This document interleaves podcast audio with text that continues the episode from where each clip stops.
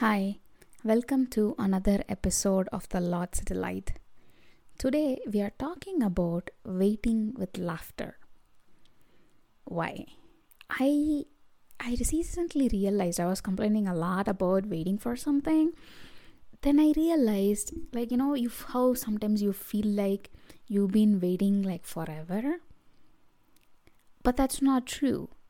If we actually look back like you know except for a few things, most of the time we wait for short periods, we get something, and then we move on to the next thing. What happens is we sort of forget those answered prayers that came in during that short time. I realized looking back, while I, now I'm, let's say, I'm waiting for an internship during summer and I'm like, Lord, it's too late. Can you imagine saying this to the God who created time? Yes, it's mind boggling, but I do that sometimes. But then, the place that I am now doing my master's is a place that I have prayed for because I didn't know what was next. God opened the door, not just He showed me where to go, but He brought me. The process itself was a big answer to a prayer, and I quickly forget that God did that. And so when my next waiting period comes, I am the same annoying person who's like, God, God, God, just like, oh, I need this, you need to do this, this is the time. Does he not know? If I truly say the Lord's Prayer with conviction, he is sovereign. His will is being done in heaven, and I'm asking him to do the same on earth. You can't negate what is happening. Like he is the God of timing, then then I realized there is a disconnect between knowing that He's sovereign and actually feeling what I am feeling. There was sort of a little bit of a disconnect. So, before we even go to today's like you know example that i want to talk about waiting with laughter i wanted to talk about this disconnect and this is a disconnect that even jesus felt which boggled my mind he is a God who created the feelings as well, right? So he acknowledges them. It's not like I know that he's the God of timing, but sometimes my emotions don't reflect what I know. So I want to talk about John 11, where Jesus is raising up Lazarus. He, knowing that Lazarus was sick, stays for a longer time where he was, even though he got the news and then he goes and meets Martha and Mary. Jesus knows he's going to raise Lazarus up. He's a friend, he loves them. I mean, Jesus knows he is human, fully human and fully deity. He knows that he's going to raise Lazarus up, right? So technically, he should have been okay. But you know what verse 35 says? Jesus wept. Because if you go a little bit before, it says, when Mary and Martha they come weeping, and the Jews who are with them are also weeping, it moves Jesus and he weeps, knowing full well he will raise Lazarus up.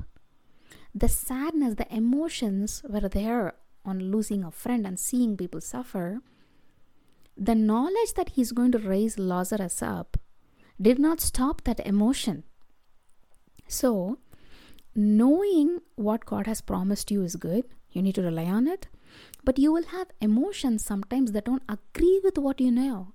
You need to take it to God to process it because He is a God, just like I pointed out, a God who understands that because knowing full well He had the power to raise Lazarus up, and that is exactly what was going to happen. Jesus still cried.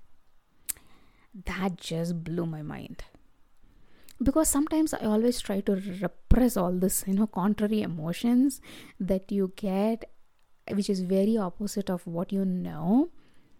The thing is though jesus created i mean god created those emotions too. We need to take it to him to deal with it. It is not for us to just suppress and fake it or tell ourselves oh why do i feel this way? I shouldn't be. So f- from that point where I'm telling you that you have to deal with emotions when they are contrary to what you know and what you have been promised. Setting that as a context, now I want to talk to you about how to wait with laughter. And there are two kinds of laughter the first laughter is in Genesis 18, where the three visitors come to Abraham and he invites them, and then uh, he's being hospitable to them. He tells to Sarah, quick, you know, do this, make it, and then they what they do is in verse 10 one of them says i will surely return to you about this time next year and sarah your wife will have a son. Sarah who was listening it actually says that both abraham and sarah were past childbearing age right and in verse 12 it says so sarah laughed to herself as she thought after I am worn out and my Lord is old, will I now have this pleasure? She's like, right dude, my menopause is done, and this is like Abraham is so old. Do you think it's going to happen now? She's laughing to herself. But then when Lord says, Hey, why did she laugh? She was like afraid and she lies there. You know, I did not. This is again faking an emotion that was not right or what she didn't have. What she actually felt and what she projects out to these visitors is two different things. Why is that important? It is important that we be truthful to Him. Why I am saying this is I'm going to contrast this with the laughter that Abraham had for the same kind of promise.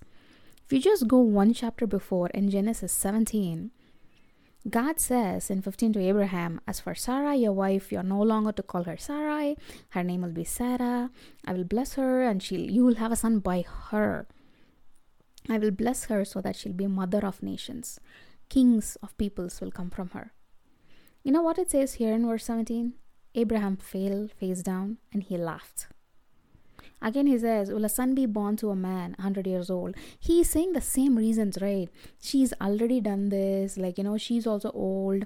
Sarah, like, is 90. I'm like 100. Will we have kids now? And he's laughing, but he's doing that in front of God. He was not doing like Sarah, hiding behind the tent. He is taking his emotions right to God and he is being open. He says, You know what? This is not going to happen. Both of us are old. Bless Ishmael instead. He is saying this to the Almighty, powerful God who doesn't lie. Abraham knows that, but he's still not able to believe. You see these two people. Yes, they are a couple and they like you know they get over this and then they come together and they have isaac but the thing is though Abraham felt unbelief. Sarah felt unbelief. She hid that emotion from God, but Abraham did not. He took it to God. And that is what we need to be like people. Jesus modeled that. He did not hide his emotions. He knew what was to happen and still had a different kind of emotion about sadness and he wept. So today, I am asking you Has God promised you something and then you have totally contrary emotions to it. You don't feel it. Take that emotion to God. Do not feel like it is disrespecting Him. Take the emotions, the trueness, the rawness, be real with God. Abraham didn't believe, but he received the promise because he took that emotions to God. Eventually, Sarah did too, but let's not hide it from God. So, this is a, not a lesson just for you guys, it's for me too so when i receive a promise and it everything looks different and somehow i feel or have trouble digesting it or even like believing it i need to take that to god as well. So i hope this encourages you out there. If you have emotions that are contrary to what you know take them to god. I'll talk to you guys next week. Bye